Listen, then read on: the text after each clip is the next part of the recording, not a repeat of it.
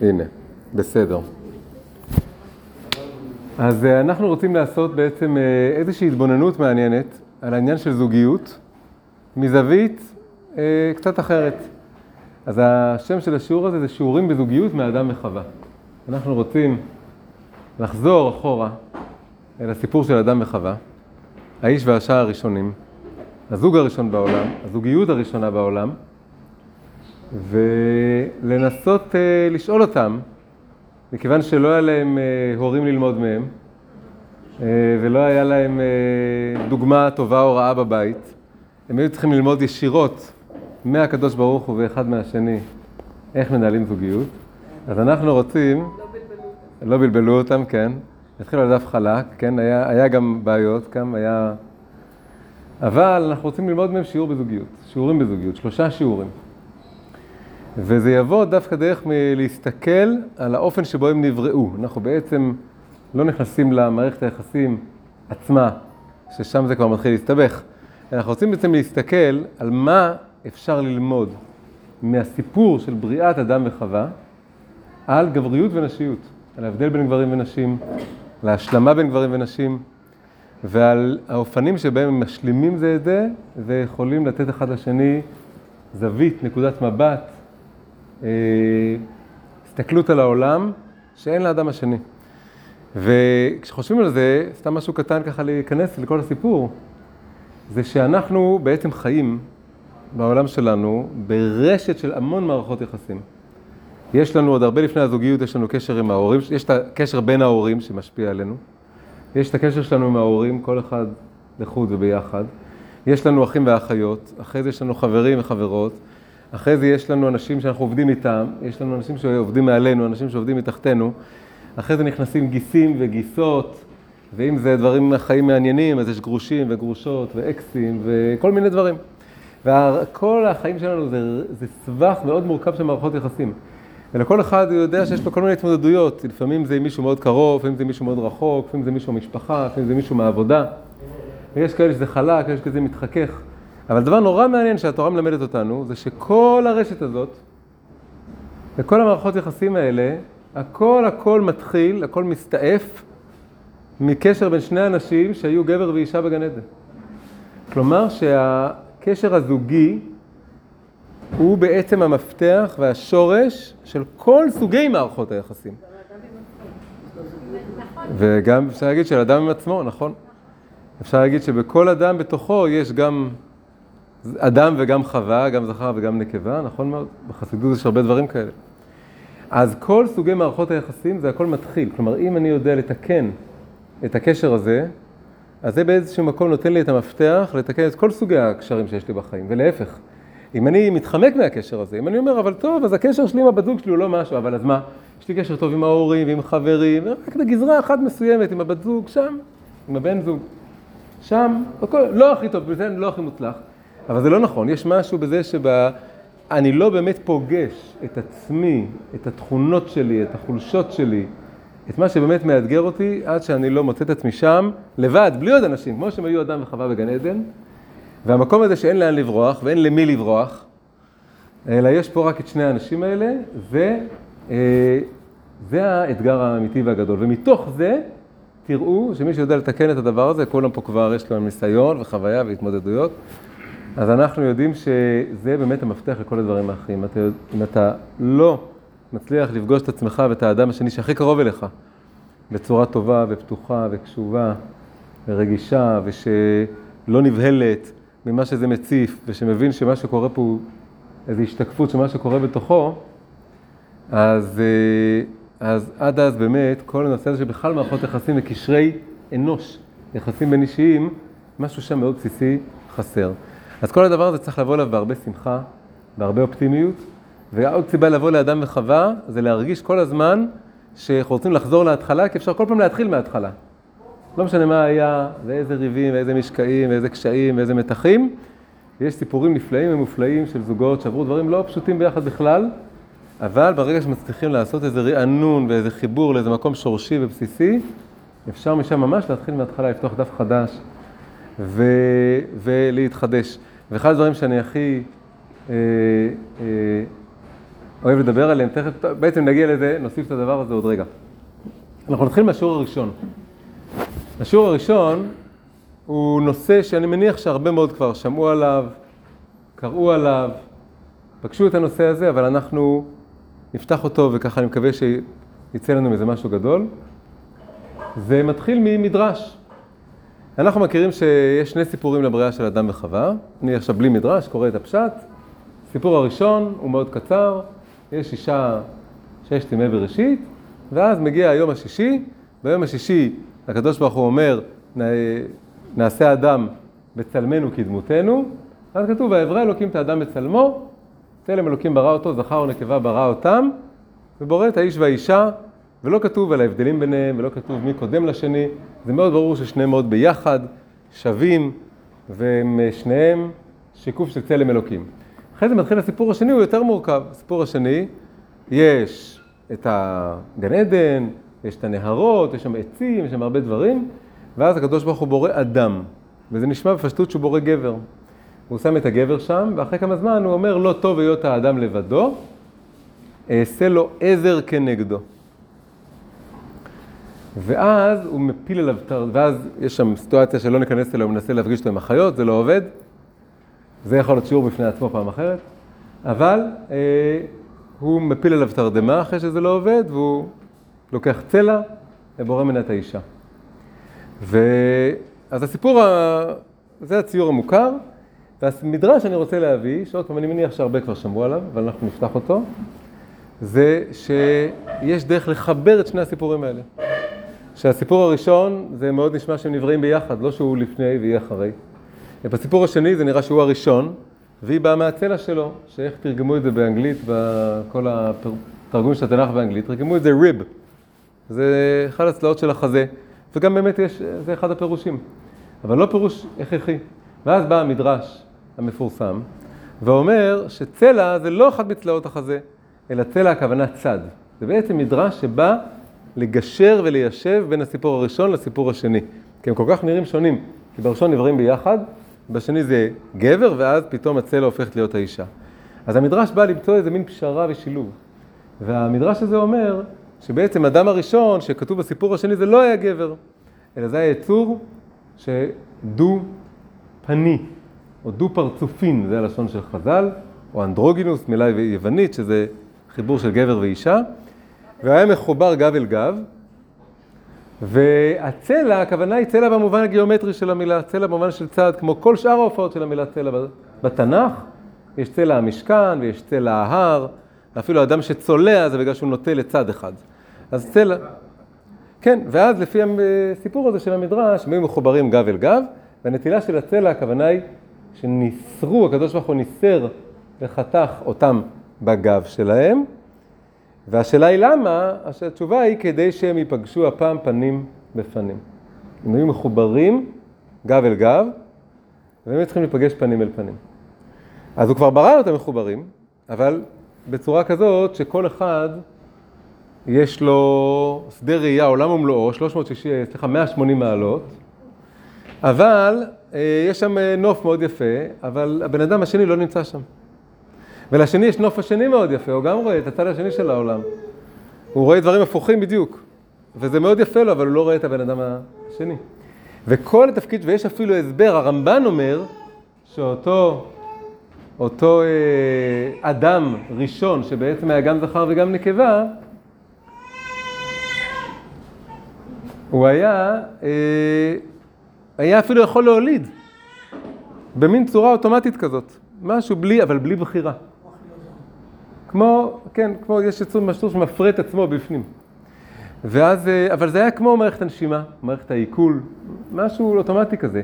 לא היה בזה בחירה, לא היה בזה רצון, לא היה בזה מפגש של פנים בפנים. לפגוש אחד את השני ולבחור לרצות להיות אחד עם השני. אז השאלה הראשונה שהמדרש הזה מעלה היא כזאת. אוקיי, דרך מעניינת, לא חשבתי לקרוא ככה את הסיפור השני, אני חשבתי שזה היה אדם והיה גבר, הוא הלך לישון, לקחו ממנו את הצלע. ככה למדתי בכיתה א'. אבל מסתבר עכשיו, אתם נותנים לי עוד דרך להסתכל על זה, שהמילה אדם זה לא גבר. אחרי זה הגבר נקרא לשם אותו יצור, נקרא אדם. אבל במילה הראשונה אדם, ואגב זה רמוז בפסוקים, כי אחרי זה פרק ה' כתוב, ויקרא את שמם אדם ביום היברעם. אז זה ממש יש פסוק שמחזק את זה. בפרק ה' שמסכמים כבר אחרי כל החטא, וקין והבל, מסכמים את הסיפור, ואז אומרים ויקרא את שמם אדם ביום היברעם. אז אני מבין שהאדם זה שניהם ביחד. אז קודם כל אני יודע ששניהם ביחד נקראים אדם. ודבר שני, זה מעלה שאלה נורא גדולה. השאלה הגדולה היא כזאת, אם מסתבר שבסיפור השני זה לא היה גבר לבד בגן עדן, וזה לא היה צלע מהחזה שלו, אלא הם היו כבר בעל ואישה, גבר ואישה, אדם וחווה, מחוברים גב אל גב, מה משמעות הפסוק לא טוב היות האדם לבדו? הוא נהיה חסר משמעות. אם אני אומר, כשיש שם אותם, אה, זהו, יש שני גבר ואישה, והם ביחד, מה זה ביחד? מחוברים, דבוקים. אחרי זה, ודבק באשתו, הכוונה היא דבק מחדש, לפי זה. אז איך אפשר להגיד, איך הקדוש ברוך הוא אומר, לא טוב היות האדם לבדו, יעשה לו עזר כנגדו. מה? תפקיד. מה זה אומר לא טוב היות האדם לבדו, אם הוא לא לבדו?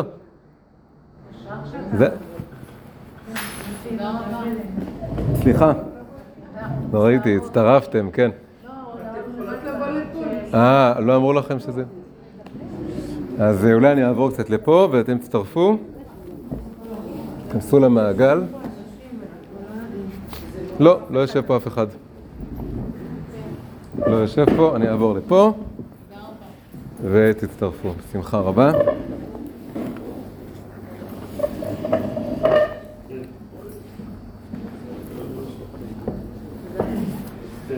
אז השאלה היא, מה הכוונה של הפסוק לא טוב להיות האדם לבדו לאור הפירוש החדש הזה? והתשובה הבלתי נמנעת היא שכנראה שאדם וחווה באותו רגע היו ביחד, אבל היו בודדים. היה ביניהם קשר. בעצם כל הסיפור כאן, שהם היו מחוברים גב אל גב, ואז היה צריך להפיל תרדמה, הרפייה, הפסקה של הדפוס הקיים, ואז לעשות איזשהו דבר שנקרא נסירה, ואז לעשות מפגש פנים בפנים, זה בעצם מספר לנו סיפור, ממש כמו שאמרתי בהתחלה, של לרענן קשר קיים, על זוגיות שכבר קיימת, אבל צריך, לה, מה שקוראים היום, לאתחל אותה. לעשות לה איזה ריבוט, איזה ריסטארט. ולמה? כי הקשר הקיים הוא באיזשהו מקום אחור באחור, הוא גב אל גב. לא באמת רואים אחד את השני עד הסוף. ולא רק זה, התורה אומרת לנו דבר חזק ומרגיע נורא. זה המצב הטבעי. ככה נבראנו. נבראנו גב אל גב. אם אתה שואל למה לא הכל חלק, למה לא הכל פשוט, למה אנחנו לא מתקשרים טוב, למה זה כל כך קשה לתקשר, ברור למה. ככה גם אדם וחוויה, ככה. זה המצב הטבעי, זה המצב הראשוני. זה המצב שאם אנחנו סתם ככה מרפים ונרגעים, זה המצב שנחזור אליו. אם לא נעבוד, אז לא נהיה פנים בפנים. וזה לא רק דבר שעושים אותו פעם אחת. המעבר הזה מאחור באחור לפנים בפנים, זה לא זבנג וגמרנו, הנה עשינו, פתרנו, עכשיו אנחנו פנים בפנים. אלא זה מין תנועה, זה תנועה. כמו שבגיאומטריה שתי נקודות יוצרות קו, והקו הזה הוא אינסופי, והנקודה האחת מסמלת כיוון אחד שלו, והנקודה השנייה מסמלת כיוון אחר שלו, ואז ברגע שיש מונחים, לא משנה מה המרחק ביניהם, ברגע שהם מונחים, נוצר קו, הם מגדירים תנועה. אז אותו דבר, המצב פה של אחור באחור, מצב של פנים בפנים, מגדירים תנועה. התנועה היא שאנחנו כל הזמן רוצים להיות יותר פנים בפנים, בקרבה יותר גדולה. אז המצב הראשון הטבעי, הרגיל, שאם לא נעשה עבודה זוגית, אנחנו נחזור אליו, כי זה תמיד חוזרים למצב הטבעי, הוא שאנחנו לא באמת באמת רואים את הבן אדם השני באמת. למרות שאפשר להיות מחוברים אליו, אפשר להביא ילדים איתו, אפשר לחיות איתו שנים. הם היו יכולים לחיות ככה, הם לא הביאו ילדים, כי כבר עשה את הנסירה, אבל אמרנו, הרמב"ן אומר שאם הקדוש ברוך הוא לא עשה את הנסירה, הם היו. זאת אומרת, אפשר לחיות ככה, זה מה שנקרא לטייס אוטומטי. אז השיעור הראשון זה שכדי להפיג את הבדידות במובן העמוק, זה לא נגמר בלמצוא את הבן זוג. זה לפי הפירוש הרגיל, שהוא היה לבד בגן עדן, ואז הוא היה צריך עזר כנגדו, ואז הוא מצא אותה, ועכשיו הוא כבר לא בודד. אבל לפי הפירוש היותר עמוק, גם אחרי שהוא מצא אותה הוא יכול להיות בודד. ולא רק יכול להיות, אלא זה מאוד טבעי, מאוד טבעי. זה לא דבר לא נורמלי, זה לא דבר שנצטרך להרגיש אשמה או מוזר, שאולי רק אצלנו ככה, אולי כל הזוגות האחרים מצב מעולה, ורק אנחנו במצב לא טוב. זה... כן, אבל זהו, שלא, זהו, זה הנקודה, שהם מחוברים, אבל זה חיבור לא טוב, זה נקרא דבקות לא טובה. וזה חיבור שהם לא רואים אחד את השני. אז זה חיבור שבסופו של דבר הוא מעיק. המשמעות שלו, בואו נצייר את זה רגע, המשמעות שלו זה שכל אחד מושך לכיוון אחר, מהם לקרוע אותם. וכל אחד רואה מציאות אחרת, אבל לא מכליל בתוכה את האדם השני. יכול להיות אגב שבדברים מסוימים הם כבר רואים פנים בפנים, אבל בדברים מסוימים הם עדיין אחור באחור. כלומר, כל אחד רואה, מסתכל על איזה אופק אחר, ורוצה למשוך אליו, רוצה לשאוף אליו, והם לא, לא נפגשים שם. ויש שם גם איזה אפקט מסוים של הרגל. יש משהו בדבר הזה שרגילים אליו, אבל לא בוחרים בו. מה שהרמב"ן נורא מדגיש, היתרון של הפנים בפנים, זה שהם הם צריכים לראות אחד את השני, אחד מול השני, ושיהיה איזה חפץ לב, שיהיה איזה בחירה. אחד ההסברים הכי יפים, למה מי שמתחתנים נקראים בחור ובחורה, למה נקראים בחור ובחורה? כי הוא נקרא בחור כי היא בוחרת בו, והיא נקראת בחורה כי הוא בוחר בה. וצריך להיות פה איזו בחירה עמוקה אחד בשני. וזה לא קורה בחיבור, אז זה חיבור, זה, זה כל הנקודה פה, שהחור בחור זה חיבור, אבל שיש בו בעצם, אה, הוא לא חיבור טוב. וזה בדיוק הנקודה, להבין שזה ייתכן.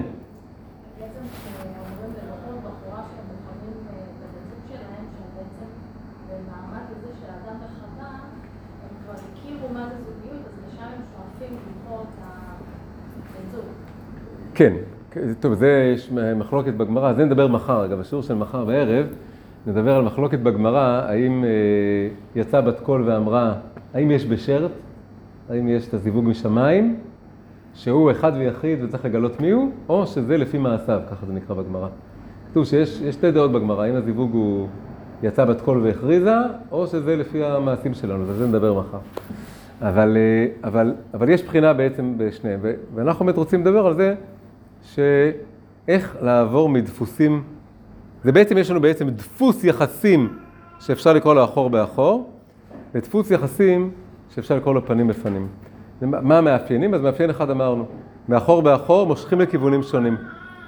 בפנים בפנים בעצם מה הם אומרים? הם אומרים, אנחנו רוצים קודם כל לעמוד אחד מול השני, ואז לנסות לשאוף למקום משותף, לחתור לאותו יעד, להסכים, לדבר, ולהגיע דרך שיחה, שיש משהו גם מעניין, אתם יודעים, שעומדים בחדר מול שתי מראות, יש משהו אינסופי כזה, כן? ושני שני הכיוונים. אחד הדברים שנאמר שם זה שעשה לו עזר כנגדו. עזר כנגדו זה שהיא עומדת מולו, והיא נהיית המראה שלו. ואז אנחנו משתקפים אחד בתוך השני, אז כל אחד רואה את עצמו בעין של השני, אבל זה גם קצת אינסופי כזה, יש פה המון המון המון עומקים לגלות אחד בתוך השני. אז זה להיכנס למסע של שיחה ושל שמחה בתוך הקשר הזוגי הזה, אחד, בתוך, אחד מול השני, ואז לשאוף למקום משותף. להגיד, אין כזה דבר שאני מושך כיוון אחד, מושך כיוון אחר, ואז חס ושלום זה מאיים לקרוע בינינו. עוד דבר כאן זה שאתה כלול בתמונת העולם שלי, אתה לא מחוץ לתמונת העולם. אני לא אומר, טוב, יש לי חיים מעניינים, או יש לי תמונת עולם, יש לי דעות, יש לי השקפת עולם, ועכשיו אני מנסה לשלב אותך. אתה שם מההתחלה, אם אנחנו עומדים פנים בפנים. ואתה לא רק שם מההתחלה, אתה שם באמצע. אתה שם במרכז, כלומר אני לא, יש משהו באחור באחור, עצם זה שאני לא בדיוק מולך, שאני כאילו קצת מסתכל הצידה, מחפש לברוח, מחפש להשוות. כל זה דברים שקורים כשאין לגמרי לגמרי לעמוד פנים מול פנים. עכשיו יש עוד פירוש נורא מעניין לביטוי הזה, פנים בפנים. הפירוש הראשון, שהם אחד מול השני. זה גם יש ביטוי פנים אל פנים. או פנים אל מול פנים. אבל הביטוי שמשתמשים בו בדרך כלל לתאר את הדבר הזה, את הקשר בין אדם וחווה בשני השלבים, זה דווקא עם האות ב', פנים בפנים. מה יוצא לי מהביטוי הזה, פנים בפנים, דווקא ב- ב- בלשון הזאת, בניסוח הזה, לא פנים אל פנים או פנים אל מול פנים, יוצא שאפשר לפרש אותו בעוד צורה. שפנים בפנים זה גם פנים בתוך פנים. מה הכוונה? אם אני מסתכל על מישהו מאחור או מרחוק, מה ההבדל בין לראות מישהו, יש את השיר הזה, מי שמביט בי מאחור לא יודע מי אני. מאחור אפשר להתבלבל. אני רואה שיער, זה יכול להיות מישהו אחר, מישהו אחר, אני לא בטוח. אבל בפנים אני רואה תווי פנים מאוד ספציפיים. כל האישיות וכל המבע של האישיות. פנים זה גם מלשון פנימיות. פנים זה החלון הצצה אל הפנימיות.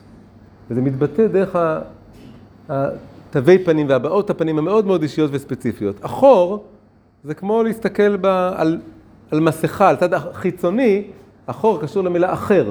אם אני אסתכל על מישהו מאחור, הוא כאילו קצת מישהו אחר בשבילי, הוא לא בדיוק הבן זוג שלי, אני קצת מרגיש רחוק ממנו. אבל אם נסתכל על הפנים, אז כל האישיות שלו מתגלה. אבל מה זה פנים בפנים?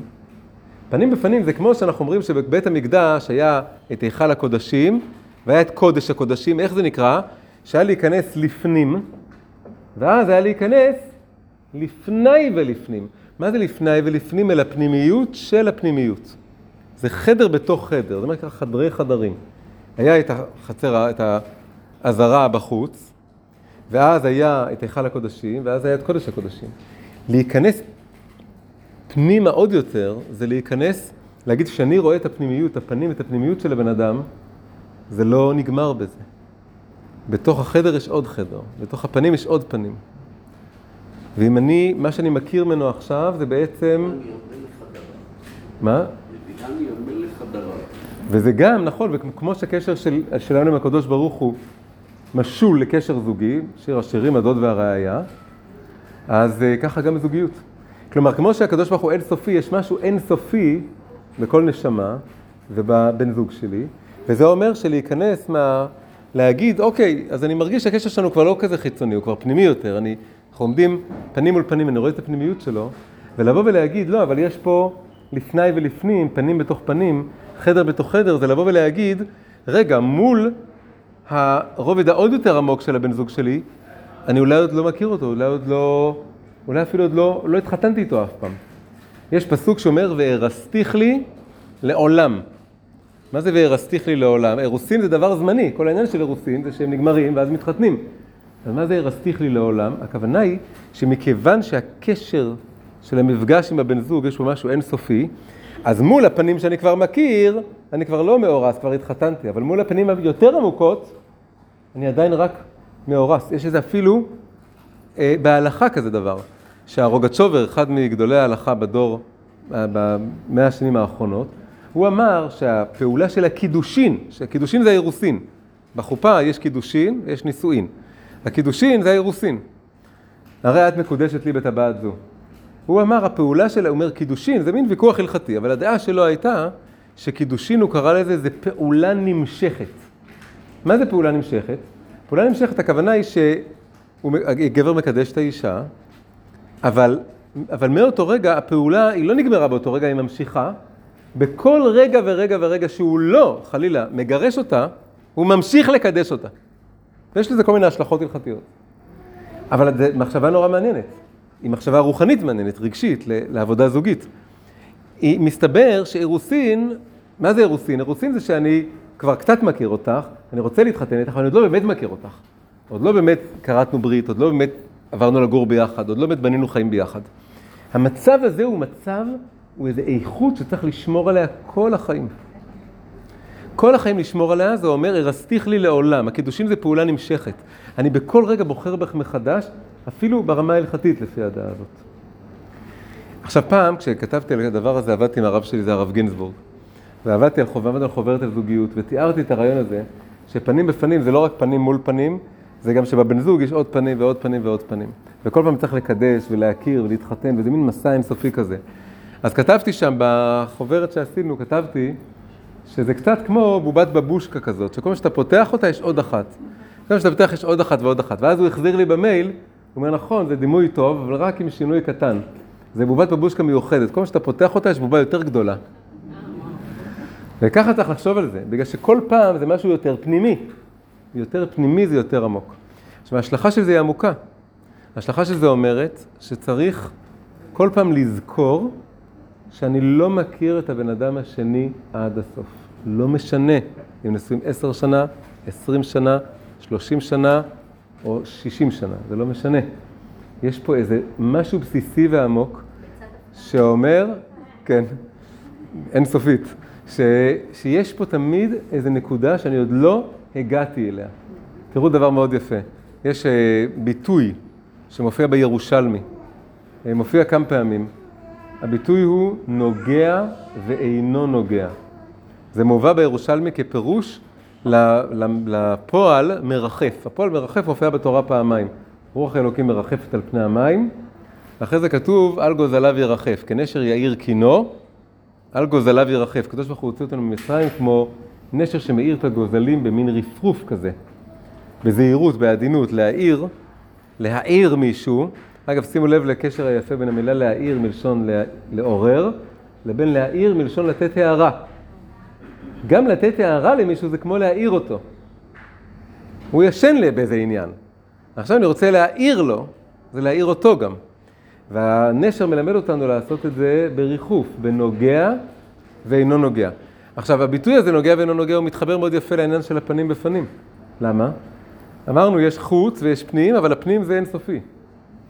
אז הביטוי הזה נוגע ואינו נוגע, אפשר להבין אותו, שמה זה רפרוף? אני קצת נוגע, קצת לא נוגע, קצת נוגע, קצת לא נוגע. ויש עוד פירוש, שנוגע ואינו נוגע זה בו זמנית. יש מגע שהוא גם נוגע וגם לא נוגע. מגע זה ידוע שמגע יכול הדבר הכי, מה השורש של המילה לגעת? מה השורש של השלוש אותיות? שלוש אותיות. נון גימל עין. השורש הזה, גימל עין, זה מצד אחד יכול להיות עונג, כתוב ספר יצירה, אין בטובה למעלה מעונג, ומצד שני בחילוף זה יכול להיות גם נגע. נגע זה משהו שהוא הפוך, דבר שהוא לא מאפשר לגעת, והוא דבר שהוא ההפך מעונג. מגע יכול להיות הדבר הכי מענג בעולם, ויכול להיות הדבר הכי סוגר בעולם. מה המגע המדויק? נוגע ואינו נוגע ביחד. מגע שמצד אחד אני נוגע, מחבק, מצד שני אני זוכר שאת הפנימיות של הפנימיות של הבן זוג אני לא מכיר עדיין. לא משנה כמה שנים אנחנו נשואים, יש פה מישהו, אני לא יודע בדיוק איפה הוא מונח, אני לא יודע מה המצב רוח שלו, אני לא יודע מה הוא עבר היום, אני לא יודע מה בדיוק הוא חווה כרגע. המגע צריך להיות מה שיש בו מגע עם כל הנוכחות והאכפתיות והאהבה והנתינה, יחד עם איזה מין אי נגיעה, איזה מין מקום של איפה אתה. ו, וזה קשור בדיוק ליחד, לקשר העמוק הזה בין פנים ולפני ולפנים. יש את הבבושקה שאני מכיר, יש את הבבושקה עמוקה יותר, גדולה יותר, רגישה יותר, פנימית יותר, נסתרת, ששם אני לא מכיר. כל זה יוצא נורא יפה מזה שאדם וחווה, המדרש אומר, היו באחור באחור ואז פנים בפנים. ורק פותחים את הדברים האלה, יוצא את הדבר הנורא יפה הזה. אגב, דבר יפה יפה. יש בין המשחקים שאוהבים לעשות עם גימטריות ומשחקי מילים, אז אחד, הדברים, אחד הכלים שמשתמשים בהם זה לקחת מילה ולכתוב אותה במילוי. מילוי זה שאני כותב כל אות כמילה. כלומר, אם לוקח את המילה נוגע, אז אני צריך לכתוב נון, כן, נון וו נון, ואז וו, ואז גימל, ואז עין, כן? ואז יוצא לי ארבע מילים. נוגע, נון וו גימל עין. אם אני לוקח את הביטוי הזה, נון וו גימל עין, ואני מוריד את הראשי תיבות, שזה המילה נוגע בעצמה, נכון? זה הראשי תיבות. כל שאר האותיות, זה נקרא אותיות המילוי, זה בגימטריה ואינו נוגע. כלומר, הפנימיות של, מה זה אומר המילוי? זה אומר, אני מוציא את כל מה שגנוז באותיות האלה. אני לוקח את המילה נוגע ואני כותב אותה במילוי, כאילו מכניס על איזה הריון, מה גנוז בתוכך. ו, ויש שם איזה גימטריה, והגימטריה יושב, וזה הסיכוי ההסתברותי לזה הוא גבוה מאוד, אז אה, יוצא שהגימטריה בדיוק הביטוי ואינו נוגע. אז יוצא שהעומק, הפנימיות של המילה נוגע, זה ואינו נוגע. כלומר, כל מגע הוא צריך להיות בפנימיות שלו, יש לו בחינה של ואינו נוגע, הכוונה היא אינו נוגע זה אינו מגיע, אינו מכיר עדיין, לא יודע עדיין, שואל.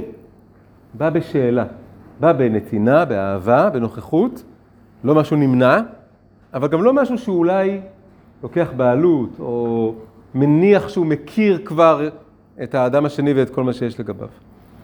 על לצאת מההנחה, מההרגל, זה המעבר מאחור באחור לפנים בפנים. אחור באחור יכול להיות שהוא, יש לו שתי סוגים. סוג אחד שהוא רק נוגע, שהם חיים ביחד, אבל אחד הצדדים או שניהם בטוחים שמכירים את האדם השני, ויכול להיות בחינה שהאחור באחור הזה זה לא נוגע בכלל. כבר התייאשתי מהזוגיות הזאת, לא מצליח לתקשר איתה, לא מבין אותה, אז כבר יאללה, עושים איזה הפרדה. אבל הפנים בפנים זה השילוב של שני הדברים האלה. שני דברים שלחוד הם גרועים. אם זה רק נוגע אה, כובש כזה, אז זה לא טוב, כאילו כבר אני, אתה כבר שלי. אבל אם זה לא נוגע, אז ברור שזה לא טוב. אבל אם זה השילוב שני הדברים האלו, הוא מאוד מאוד חזק. והוא יוצר, הוא מעלה אותנו על איזה מין תנועה מתמדת של לבנות על קשר קיים, יחד עם מפגש חדש עם איזו הקשבה, עם איזו הפתעה, עם איזו התעניינות, אם נפגוש איזה פנים חדשות, ולהגיד מה, מה אני אגלה היום על הבן זוג שלי, מה אני אגלה השבוע, שאני עוד לא מכיר, ולהסתכל על זה באיזה עין טובה, באיזה חינניות. זה דבר שאני חושב שהוא משנה חיים. זה השיעור הראשון מאדם וחווה. שיעור שתיים. עכשיו אנחנו עושים דווקא טוויסט כזה, סיבוב. כל המדרש הזה על הנסירה ועל גב אל גב והצלע הוא מדרש. אמרנו שבפשט של הסיפור השני זה לא ככה. אנחנו עכשיו רוצים ללכת על הפשט של הסיפור השני. כלומר שדווקא להאמין לתורה כמו בכיתה א', נברא גבר לבד בגן עדן. כן, לשים בצד את הפירוש ההוא, 70 פנים לתורה. אפשר לשחק עם הרבה פירושים. כל פירוש נותן לנו משהו.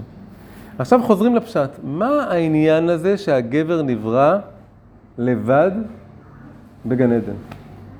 והאישה רק כמה זמן אחרי זה, לא כתוב כמה זמן. לפי המדרשים זה הכל קרה ביום שישי. אבל זה היום שישי, זה היה ימים מיוחדים, ארוכים כאלה.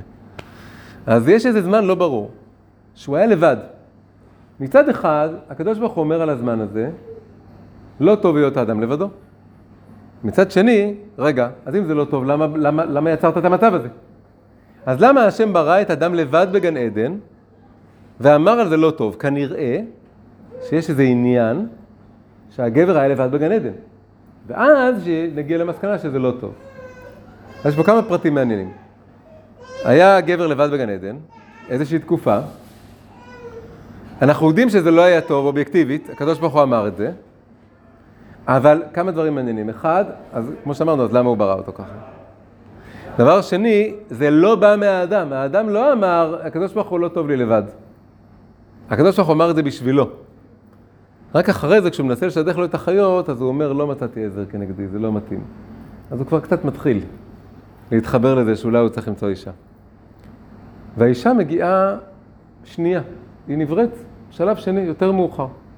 מה העניין? מה זה אומר שהגבר היה ראשון והאישה הייתה שנייה? יש אגב, שימו לב גם כמשהו לשוני יפה, הביטוי שני, אה, מבט שני, אה, מחשבה שנייה, השני, השני הוא הנשי. יש איזה משהו, זה הולך ביחד. כנראה שהראשון הוא גברי. מה זה ראשון? להתחיל דברים. יש משהו ביוזמה אולי שהוא גברי. ויש משהו בנשיות שזה קשור לשניות, לשניים. שני ונשי. מה זה אומר אבל? אז תראו דבר מעניין, דרך מעניינת לחשוב על זה. אדם, הגבר, נברא לבד בגן עדן. זה לא טוב. אבל השם רצה שזה יקרה. הוא רצה שתהיה את התקופה הזאת, הזמן הזה. בואו נחשוב על זה שכל הגברים בעולם, יש להם איזה מין זיכרון קמאי, זיכרון קדמוני, זיכרון היולי מגן עדן, וגם אנשים. לפי זה, מה הזיכרון הראשון, הראשון, הראשון, הכי עמוק, בעומק עומק התת-מודע של הגברים? שהם לבד. ושאם היו שואלים אותם, הם לא אמרו שלא היה טוב להם. מישהו היה צריך לבוא ולהודיע להם שלא טוב להם, אבל הם לא חוו את זה ככה.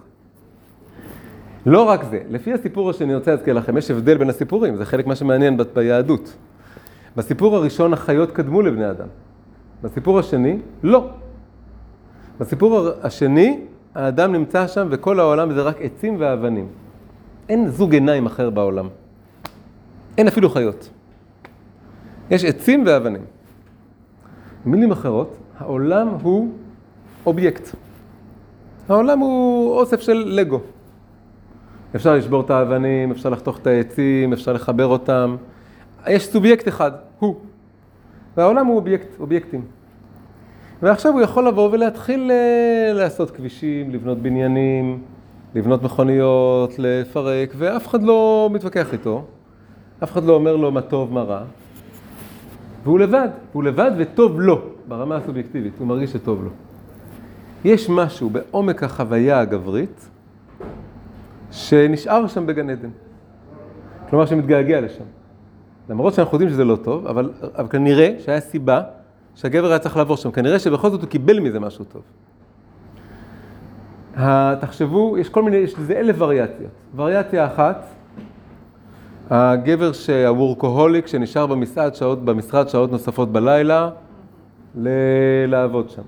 גרסה אחרת, האיש המרלבורו עם הקאובוי והסיגריה במדורה, שם בהר, שמטייל לבד, עם סוס, עם אופנוע.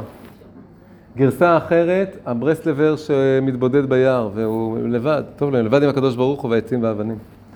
גרסה אחרת, המדען במעבדה שיושב שם ולא יוצא משם, מפתח דברים. גרסה אחרת, משורר, שיושב, מתבודד באיזה מקום. לא שאין נשים כאלה גם, אבל זה הרבה יותר גברי. זה זכרי נקרא לזה. וכל גבר וכל אישה יש צדדים זכריים ונקביים, אז ברור שיש גם צד כזה לאישה, היא יכולה להבין את זה, היא מכירה את זה ברגעים. אבל אצל גבר זה משהו אחר, זו חוויה מכוננת.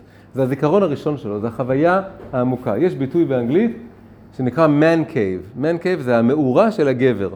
כשהגבר אומר, אני צריך, עוד ציור של הדבר הזה, הדייג, הגבר שהולך לדוג שם, כן? יש כל מיני גרסאות לזה. גרסה אחרת, הנזירים, בכל העולם יש נזירים, וגם במזרח, גם במערב, אם זה נוצ... רק באסלאם את זה, במזרח יש המון נזירים כאלה מתבודדים, במערב גם הולכים ל... הדבר הזה הוא הכל, זה יכול להיות מאוד חומרי, להיות בנגרייה, זה יכול להיות מאוד רוחני, כמו להיות איזה מין נזיר שרק רוצה להתפלל, זה לא משנה. המשותף לכולם, הוא נוגע באיזה משהו עמוק, איזה חוט שחורז את הסיפור הגברי, והכל מתחיל מלהיות בגן עדן. מה החוויה הראשונה של האישה? האישה נבראת, קודם כל, רק סתם מציין, החיות כבר נבראו בינתיים, כי השם בורא את החיות, האדם מנסה למצוא בת זוג, לא מוצא, ואז נבראת חווה. חווה מגיעה לגן עדן, פותחת את העיניים פעם ראשונה, היא רואה עצים והיא רואה אבנים, אבל זה לא מה שתופס את התשומת לב. מה שתופס את התשומת לב, זה שיש שם עוד בן אדם שעומד מול העיניים. החוויה הראשונה שלה, הזיכרון הקמאי, הקדמוני הראשון שלה, שיש עוד בן אדם מולה. ו, אה, ואנחנו, ואין מציאות אחרת. אין כזה דבר להיות לבד, יש שניים. אנחנו מדברים. אמרנו שהיא השני, השני הוא זה שהוא בשניים, כי הוא השני. הראשון יש לו חוויה של איזו בדידות. אגב, אפילו דבר יפהפה, המילים אדם וחווה. אדם זה קשור למילה בין השאר, דומייה ודממה. שם לבד יש, אין עם מי לדבר. אז אתה בשקט. או שאתה אומר מונולוגים לעצמך. מה זה מונולוג? מה זה בתיאטרון שעומד השחקן ואומר מונולוג? זה מוזר, אף בן אדם לא מדבר, בן אדם לא מדבר לעצמו. מונולוג זה דרך ספרותית להראות לנו מה הוא חושב שבחיים האמיתיים זה נעשה בשקט. אז המונולוג על התיאטרון זה בעצם דבר שהוא במציאות, בחיים האמיתיים הוא שקט מאוד. הוא אתה מדבר על עצמך. האדם קשור למונו זה אחד, מונולוג, הוא אומר מונולוגים או שהוא שותק, או שיש לו מונולוג פנימי, זה אותו דבר. חווה זה מלשון חוות דעת. חוויה זה מילה מודרנית, זה עד גורדון המציא, את המילה חוויה. אבל בתנ"ך יש את הביטוי יום ליום יביע עומר ולילה ללילה יחווה דעת. יחווה זה יגיד. אחת המילים לדיבור בעברית. חווה קשורה לדיבור ושיחה וחוות דעת, וגם חוות דעת, כמו שאנחנו אומרים, שזה, שזה מין כבר דעה שנייה, כן? כמו שאומרים, אני רוצה second opinion. אז יש לי את הדעה הראשונה לגבר, אבל היא כבר מביאה לו חוות דעת על... אז החוויה הבסיסית שלה היא של דיאלוג, של קשר, של שיתוף פעולה, של לפתור ביחד. הוא אומר לה, את יודעת, היה פה תקופה לפני שבאת, שהייתי פה לבד. אז אומרת לו, זה אגדה, אגדה מעניינת, אגדה, מיתוס, מיתוס יפה, או, לא יודעת, סיפור, מבחינתי זה סיפור. וכמו שאומרים סיפור, סיפור אגדות ילדים על מה שהיה בעבר. כאילו זה, אין לה חוויה כזאת, אין לה מציאות כזאת. עכשיו, קורה פה דבר נורא נורא מעניין.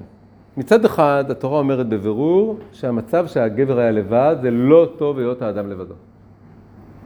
כלומר, שניים זה יותר טוב מאחד. למה? מדרשים אומרים. הוא היה יכול להגיע לדמיון, אדם זה גם מלשון דומייה ודממה, אבל זה גם מלשון דמיון. הוא היה יכול להגיע לדמיון, הדמיון הכי גדול, הכי נורא.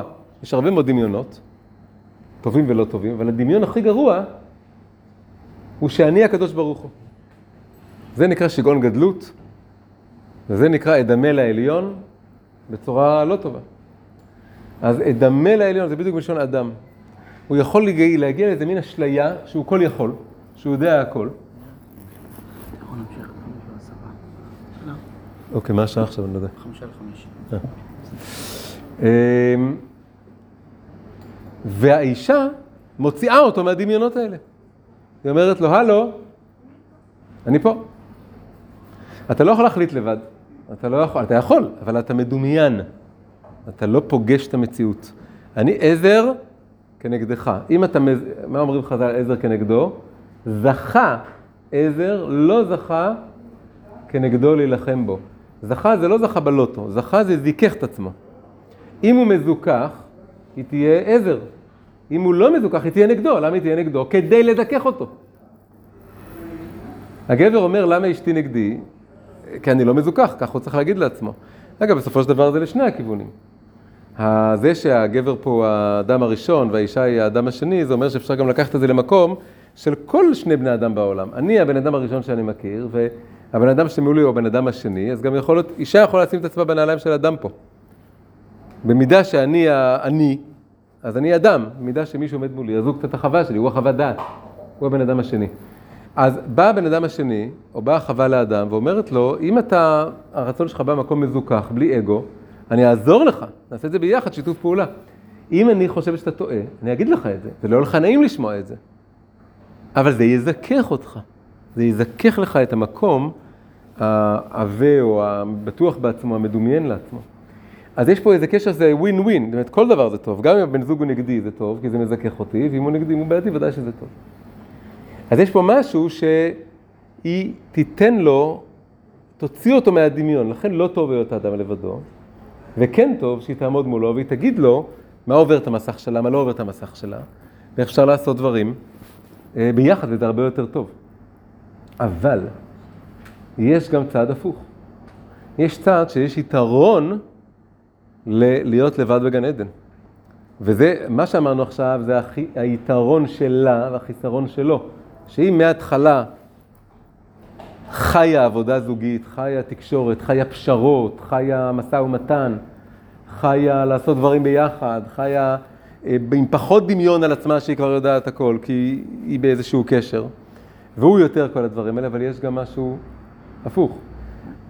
הדבר ההפוך הוא שלהיות לבד, לראות בעולם כאובייקטים, לפעמים זה נותן יותר, נקרא לזה אובייקטיביות.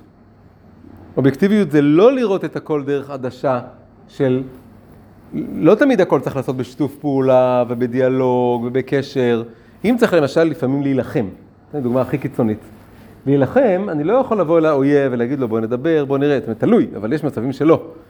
במצבים שלא, אני צריך לראות אותו לא כסובייקט ולא כבן זוג ולא כשותף ולא כפרטנר, אם הוא לא, וצריך בשביל להילחם בו. זה אומר קצת לבוא אל העולם בצורה לא רגשית ולא סובייקטיבית ולא דיאלוגית. והיכולת הזאת לבוא ולהגיד, לבוא ולהכריע איזו הכרעה שכאן אנחנו צריכים להיות קצת קשוחים או קצת אה, ברורים או קצת משהו כזה, אז זה דווקא דבר שהגבר יש לו איזה צד כזה בגלל הלבדיות שלו, יש כוח ללבד. לא רוצים עכשיו לרדת אל הגברים שעכשיו רק האישה תלמד את הגבר. בוא בוא בוא בוא, אתה עם הדמיונות שלך, בוא אני אסביר לך איך לעשות דברים ביחד. זה לא כזה פשוט, יש פה יתרון וחיסרון לשני הצדדים. אני יודע לפעמים, לפעמים צריך לפעול לבד. אם נחכה להסכמה של כל העולם, נחכה לאישור של כל העולם, ונרצה ונתפעל מכל מה שכל אחד אומר, מה הוא חושב עליי, מה הוא אומר עליי, מה זה אומר עליי, כל מה שכל אחד אמר, לפעמים אנשים סתם אומרים שטויות. אם צריך להגיד את השטויות ולהמשיך הלאה. וצריך לדעת איזה כוח הכרעה וכוח יוזמה, וכוח שדורש כן איזה משהו מונולוגי כזה. לכן הקדוש ברוך הוא ברא את אדם שם לבד בגן עדן, הוא רצה שיהיה לו את זה. רק שאחרי זה הוא הבין שבסוף זה לא טוב להיות לבד. הוא צריך לקחת את הכוח של הבדידות, של ההתבודדות, של המקום שעומד לבד מול הקדוש ברוך הוא ויודע להכריע, ולהפסיק את השיח האינסופי, מעגל אינסופי שלפעמים לא יגיע לשום מקום, כי רוצים לרצות את כולם. אומרת, יש פה איזה מין נטייה לא טובה גברית ונטייה לא טובה נשית, שהם מאוד מאוד יכולים להשלים אחד את השני. הנטייה הלא טובה הגברית היא יותר מדי להתבודד ולהסתגר ולהיות לבד ולא לא, לא לרצות להיות בקשר. והאישה יכולה לעזור לו בזה. והנטייה הלא טובה הנשית היא שהכל בקשר והכל בהמון מחשבה, מה יגידו ואיך יגידו אחרים ואיך לרצות את כולם ואיך, אי אפשר ככה. והיכולת לבוא ולהכריע שזה אומר שמישהו אחד לא יהיה שמח, כי משהו קצת מונולוגי יותר, זה כוח של משהו יותר גברי. להבין את הדבר הזה, קודם כל להבין את החוויות יסוד האלה של הגבר והאישה, זה דבר מאוד חזק וגדול, שיעור עמוק בגבריות ונשיות, בזוגיות, שלומדים מאדם וחווה מעצם זה שהוא נברא ראשון והיה לו את התקופה הזאת לבד, והיא נבראה השנייה, ומה זה אומר? על החוויות הבסיסיות שלהם. וקודם כל להבין גם שהיא באה אליו, היא מבין, שתבין שיש לו צורך לפעמים ללכת למן קייב שלו, למאורה הגברית שלו, והוא חייב את הזמן הזה, בלי זה הוא מאבד את, ה... את השפיות שלו, הוא מאבד את הצלם שלו, מאבד את עמוד שדרה שלו. זה הבסיס שלו. ומשם הוא יכול לחזור אל ה... והוא בעצמו גם ייזכר שלא טוב, הוא לא אטום. ו... ולהפך, הגבר הבין שהאישה זקוקה להרבה יותר קשר ושיחה וזמן. וה... והזמן של השקעה, וזמן שהוא כל יום מחדש, כל יום מתחילים מחדש, ועוד שיחה ועוד קשר ועוד סינכרון רגשי, וסינכרון של איפה אנחנו מונחים, והתעניינות אחד בשני. והפתיחה הזאת של הפנים בתוך פנים, זה קשר שהאישה הוא מאוד חזק אצלה מיידי. אצל הגבר זה דבר יותר אה, שהוא לומד ממנה. אז זה היה השיעור השני. עכשיו אמרו לי לסיים עד חמש ועשרה, יש לנו עשר דקות? כן. אז נגיד השיעור השלישי. השיעור השלישי הוא עוד דבר, עוד פרט מעניין שם. הפרט השלישי המעניין האחרון שניגע בו, זה מה זה אומר? שהאדם, בסיפור השני של בראשון נבראים ביחד, בשני נבראים שונה בעוד צורה. כתוב, וייצר השם אלוקים את האדם עפר מן האדמה, כוונת הגוף שלו, ואז ויפח בו נשמת חיים. בונה גוף בלי נשמה, ואז נופח לתוכה נשמה. היה חומר, ואז יש רוח. אבל חווה היא כבר נבראת מהצלע. הצלע זה כבר שילוב של חומר ורוח. לא כתוב שהוא לקח צלע ובנה ואז הכניס את הנשמה. כלומר, הגוף והנשמה כבר היו שם מחוברים. זה כאילו דור שני. יש בכימיה תערובת לעומת תרכובת. תערובת לוקח שני חומרים, אני מערבב אותם ביחד, אז... אבל הם בעצם נשארו לחוד. הם נשארו, זה נהיה תערובת, הם כאילו ביחד, אבל התכונות של המולקולות לא השתנו בכלום. זה נשאר המולקולות האלה והמולקולות האלה. אבל תרכובת זה שאני עושה את התהליך כימי יותר רציני, ועד שאני יוצר זה מולקולה חדשה וכבר אי אפשר להפריד, אם נוצר איזה משהו עם תכונות חדשות. אז אפשר להגיד שאדם הוא תערובת של חומר ורוח. יש חומר, יש רוח, ואז הוא ערב אותם ביחד. אבל האישה שהיא כבר הצלע, שהיא כבר דור שני, היא כבר תרכובת, היא כבר, כבר, זה מתחיל מהחיבור הזה. זה קצת קשור למה שהוא מכיר את העולם לבד, לעבוד, לעמוד, לעבוד, לעמוד לבד מול העולם, והיא מכירה כבר דיאלוג. אז אותו דבר, הוא מכיר חומר לחוד ורוח לחוד. זה מה שעושה לו שקט בראש. אני עכשיו עסוק במשהו חומרי. יש שאלה נורא גדולה, כן? זה דבר, דבר נורא מעניין. הפמיניזם פתח את כל מקצועות הלימוד לנשים. ידוע. פעם נשים לא היו רופאות ולא היו מהנדסות ולא היו, אה, למדו משפטים, והיום אישה היא ראש ממשלה ואישה היא ראש בית משפט העליון. וכל המקצועות נפתחו, אבל האם נשים הלכו ללמוד את כל המקצועות כמו הגברים? לא. מסתבר שיש גם, בכל זאת נשים יש להם העדפה וטעם, לפחות סטטיסטית. ומסתבר שמקצוע למשל של הנדסה, לא מושך נשים גם אחרי שזה נפתח. משפטים? מאוד. המון נשים הולכות ללמוד משפטים. רפואה? מאוד. הנדסה? לא כל כך. מתמטיקה תיאורטית שאין לה שום יישום מדעי? גם לא כל כך. מה מאפיין הנדסה ומה מאפיין מתמטיקה תיאורטית לגמרי? או גם גמרא בעיון? שאחד אין בו שום נפש, הוא רק לפתור טכנית בעיה, והשני אין בו שום חומר, יש בו רק משהו עיוני לגמרי. גמרא בעיון, מי שמכיר את זה, זה, זה שום נפקא מינה מעשית כלשהי, זה רק תיאורט, היפותזות שלא יתממשו לעולם. אבל זה מין... יש משהו שאצל גבר זה בסדר גמור להיות רק ב... לפתור איזה לגו, או רק להיות באיזה בעיה עיונית, תיאורטית, פילוסופית, רוחנית, וזה לא חייב להיות עם איזה מטען רגשי, והדבר החומרי לא חייב להיות משהו רוחני. החיבור הזה הוא יכול להיות לחוד. יש גם משהו ברמה, נקרא לזה גופנית, יצרית, משהו כזה, שיכול להיות לגבר יותר הפרדה. זה נפרד אצלו, החומר והרוח, זה עבודה אצלו לחבר את החומר והרוח. הוא יכול להיות מאוד חומרי, רגע אחד מאוד רוחני, רגע אחד מאוד חומרי, לפעמים מאוד מבלבל. רגע אחד אתה כזה רוחני, פתאום אתה כזה חומרי כזה, ארצי כזה, איך זה... כי זה נפרד אצלי בבסיס. אני צריך חומר ואז שמו לי נשמה. עכשיו, ולכן גם זה, איך זה לא משעמם אותך, מין רעיונות כאלה תיאורטיים שאין להם שום יישום מעשי. זה לא משעמם, זה נורא מעניין אותי. לפתור איזה מין אה, פאזל כזה שאין לו שום השלכה מעשית או שום רגש או שום... וזה גם מעניין אותי לנהל דברים. ואצל האישה יש פה משהו שהם הרבה יותר מחוברים. מה ההבדל במשפטים ורפואה לדברים האחרים? שזה גם, יש ידע ויש חומר ורפואה, זה המון דברים, אבל זה גם אנושי. לטפל בבני אדם, לטפל בקשר עם עוד בן אדם. זה, החומר חייב להיות ללכת עם רוח, והרוח צריכה ללכת עם חומר. עם משהו לגמרי לגמרי כמו איזה עפיפון בלי חוץ מרחף בשמיים. איזה מין רעיון מופשט, אני לא מבינה מה, מה הערך בדבר הזה. אם זה לא פוגש את החיים, את הלב, את הממשות, את היישום, את הקשר בין אנשים, קשה יותר להתחבר לזה. אותו דבר משהו לגמרי פרקטי. וגם פה יש יתרונות וחסרונות לשני הצדדים. יש משהו בזה שאצל האישה החומר והרוח מחוברים, שהוא, אמרנו, כל המצב הראשון זה לא טוב להיות האדם לבדו. יש משהו לא טוב בנתק הזה. אתה, הבן אדם יכול ללמוד המון תורה, וזה הכל נשאר לו בראש, וזה לא פוגש את הלב שלו. הוא לומד המון דברים, יש לו המון רעיונות, המון ידע, אבל זה לא מחלחל, זה לא יורד, זה לא עובר מהראש ללב. האישה אומרת לו, כל הידע הזה והחוכמה הזאת, אם זה רק נשאר בראש ולא חותר ללב, זה לא שווה כלום. הוא אומר, מה זה לא שווה? זה מאוד שווה, זה הכל בראש שלי, כן, אבל... בזווית שלי, שאני, ולא טוב להיות אדם לבדו, זה חייב להתחבר, לרדת למטה. כל, למשל, אני עוסק בלימוד חסידות. כל החסידות באה בגלל שאנשים למדו המון תורה, אבל זה היה אצלם רק בראש ולא בלב. ובא בעל שם טוב ואמר, הזכיר מה שכתוב בזוהר, רחמנא ליבא באי. רחמנא זה הקדוש ברוך הוא, ליבא, לב, באי רוצה. הקדוש ברוך הוא חפץ בלב, בלי הלב, זה לא יורד ללב, זה לא, לא עשינו שום דבר. וגם הדבר, גם הרובד ההלכתי, ללמוד רק את ההלכה, בלי השאר רוח של פנימיות התורה, זה גם, יש משהו שהוא מין בריחה כזאת.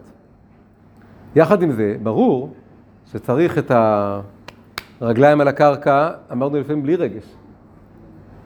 וצריך גם להביא אור חדש על ציון תאיר רעיונות, שיכול להיות שכרגע הם עוד רק רעיון יפה. עכשיו האישה, תגידו, עכשיו בוא נתרגם את הרעיון היפה הזה למשהו, ניקח את זה למקומות יותר שמשולבים, שסדורים עם החיים. יש יתרון לגבר שהוא חומר ורוח לחוד. יש יתרון בזה, יש יתרון, יש, יש מקומות שצריך להיות רק ארצי. יש מקומות שצריך להיות רק, רק לחשוב על איזה רעיון תיאורטי, עיוני, מחשבה, ויש איזה ערך. והאישה אומרת, אני, אני שמחה, אני אוהבת אותך ככה, אבל אני עוד יותר אוהבת שמחברים, שוזרים, ואז שנינו מתחברים ברמה הרבה יותר עמוקה. כי מה שאתה לומד והרעיונות האלה, אני עכשיו רוצה לשמוע אותם יורדים ללב שלי ולנפש שלי ולחיים, וגם לך זה יעשה טוב, וזה יחבר לך. בפירוש האחרון, ללא טוב להיות האדם לבדו, אמרנו שהוא היה לבד בלי האישה וזה טוב ולא טוב. וראינו שהיה לבד במובן שהם היו ביחד אבל לחוד. יש עוד פירוש. לא טוב להיות האדם לבדו זה שהיה גבר, היה לו חומר, היה לו רוח, והוא היה לבד, בינו לבין עצמו היה איזה מין בידוד וניתוק בין החומר לבין הרוח. הוא היה לבד, או שהוא היה בחומר בלי הרוח, או שהיה ברוח בלי בחומר, ואז הצד השני היה לבד, או שהוא היה לבד בלי הצד השני. והאישה, שהיא כבר מוציאה מהבדידות הזאת ומהבידוד והניתוק הפנימי הזה, בין החומר לבין הרוח, מאפשרת לו לעשות חיבורים שהוא לא היה יכול לעשות, והוא יכול לאפשר לה גם בזה שהוא מביא תורה חדשה, אור חדש, השראה הביתה, וגם בזה שהוא מביא איזה משהו מאוד מקורקע, שלא רגשי, ולא מתבלבל ולא מתערבב, משהו שמבין את המציאות. ולא אומר מה זה אומר עליי, ומה זה, ולא נופל מזה, והוא לא, כן? וזה שיעור שלישי,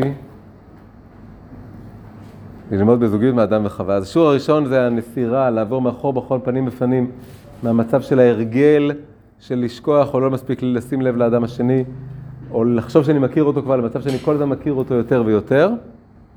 השיעור השני זה שיש הבדל בחוויה הבסיסית בין הגבר והאישה שהוא נברא ראשון ונברא השנייה. בחיי יש לו מה שצריך ורוצה להיות לבד, וזה מקור כוחו וגם מקור חולשתו. והיא חיה עם, בקשר בזיקה אל הזולת. וזה מקור כוחה וגם מקור חולשתה קצת. ויש את העניין שאצלו החומר והרוח מנותקים, שיש בזה מקום, אבל יש המון מה ללמוד דרך האישה, בזכות האישה, ולחבר אותם. החומר מתרומם ומתעדן. והרוח יורדת ונכנסת לתוך החיים, תוך הרגש והנפש והגוף.